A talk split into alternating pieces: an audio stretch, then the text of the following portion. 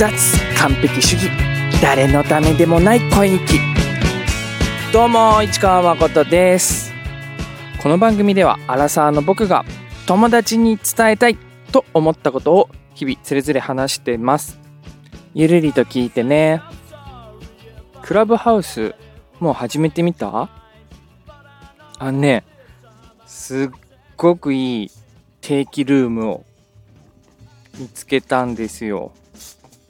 ピアニストの清塚信也さん。うん。作曲家であり、ピアニストであり、クラシックの人なのかなうん。モスクワ音楽院を出てるアカデミカルな人だけど、お話も上手で、テレビのバラエティ番組なんかも結構出てるような方なんだけど、その清塚信也さんが、ランチタイムピアノなるものを多分毎日クラブハウスでお昼の12時から1時間ぐらいやってるんだけど、すげえいいんですよ。クラブハウスっていろんな使われ方してると思うし、できると思うけど、このランチタイムピアノは、ほぼ生放送ラジオかな？うん。スピーカーには清塚信也さんが一人上がってる状態で、ピアノの演奏をしながら、途中でうんちくを語ったりで語ってる時もピアノで伴奏がついてたりっていう、うん、あ今この裏で流れてるピアノは違うよ。今お聴きいただいているのはサンラーのセダクティブファンタジーという曲です。うん。話を戻してその清塚さんのランチタイムピアノはまあその名の通りランチタイムにおしゃれなピアノ演奏をしてくれるっていう番組です。うん、番組って言っちゃっていいんじゃないかな。クラブハウスで番組っていう概念はないかもしれないけど、うん、今まで何回かチラチラっと聞いてたんだけど、今日はフルで聞いちゃったね。うん。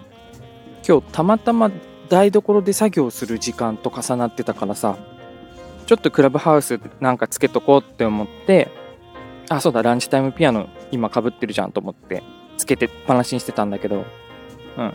なんとなく優雅な気分になれるかなぐらいな期待だったんだけどさ。うん。もちろん優雅な感じには慣れてよ。うん。ただ、お話も面白くってさ、うん。音楽の話をいろいろしてくれるんだけど、で、音楽の解説をさその音楽の構造的解説？音楽のその曲のね楽譜とかにかけるような部分の構造的な解説だったりあと文化的な解説だったりねこの頃はまだ国がどうでとか戦争がどうでみたいな話とかねまあそれに絡んでくるけど歴史的な話だったり。まあ歴史っていうのは音楽の歴史だったり実際の歴史との絡みだったりその両方だけど、うん、そういう話をしてくれるから、うん。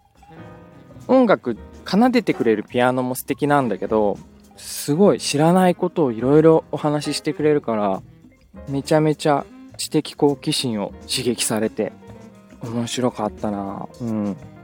うん。1時間ぐらいやってくれてるから、結構いろんな話をしてくれたんだけど、あ、話してない時間もあるよ。演奏だけをしてくれてる時間も。うん。うん、クラブハウスでお話ししてる内容は外にはあんまり共有しちゃいけない規約だったからあれだけど、うん、あんまクラシックを勉強したことがない僕がへーって思ったことで言うとねポーランドのマズルカ面白かったな。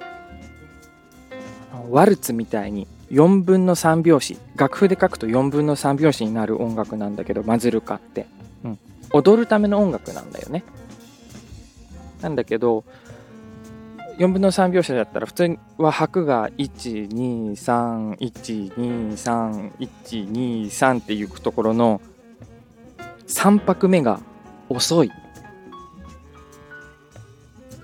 ていう特徴があるみたいで3拍目が遅い。つまり2拍目が長い、うん、123123123とか、うん、踊るための間がありますよっていう。今の僕の口のやつはあれだよ。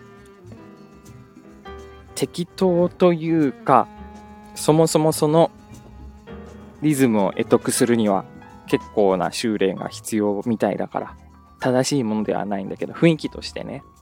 雰囲気って言っちゃっていいのかな音楽の話ね。まあとにかく2拍目が長いよみたいな話とかがあったりしておもろかったな。他にもいろんな話してたんだけどね。うん。でもちろんなんか興味が惹かれない話題の時は BGM としてシカッとしてればいいし。まあだからラジオだよね。うん。BGM うん。でクラブハウスだと本当に生でや新鮮な BGM としていいなって思うし、うん、で誰しも全ての生きてる人生きてる全ての人が全ての生きてる人にとって今っていう瞬間が最新状態なわけじゃんだから生生で演奏してくれるとか生でお話ししてくれる人の話ってその人の人生全て38歳の人だったら38年分の最新の状態の知見を持ってると思うんだよ。うん。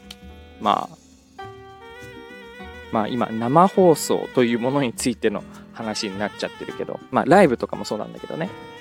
ライブでだけ自治的なニュアンスとか世界情勢の今のニュアンスって入ってるからさ。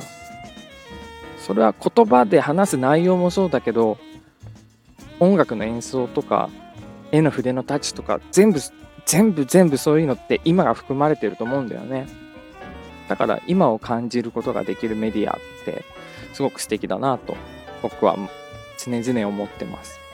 うん。でクラブハウスの場合はね聞いてる人がわかるしね。あ今誰が聞いてる？誰が聞いてる？誰が聞いてるって。あ今実際に何人の人が聞いてるんだって、うん、そういうのも面白い。ラジオだとわからないからね誰が聞いてるかって。うん。うん。いやいい番組を見つけたなと思って。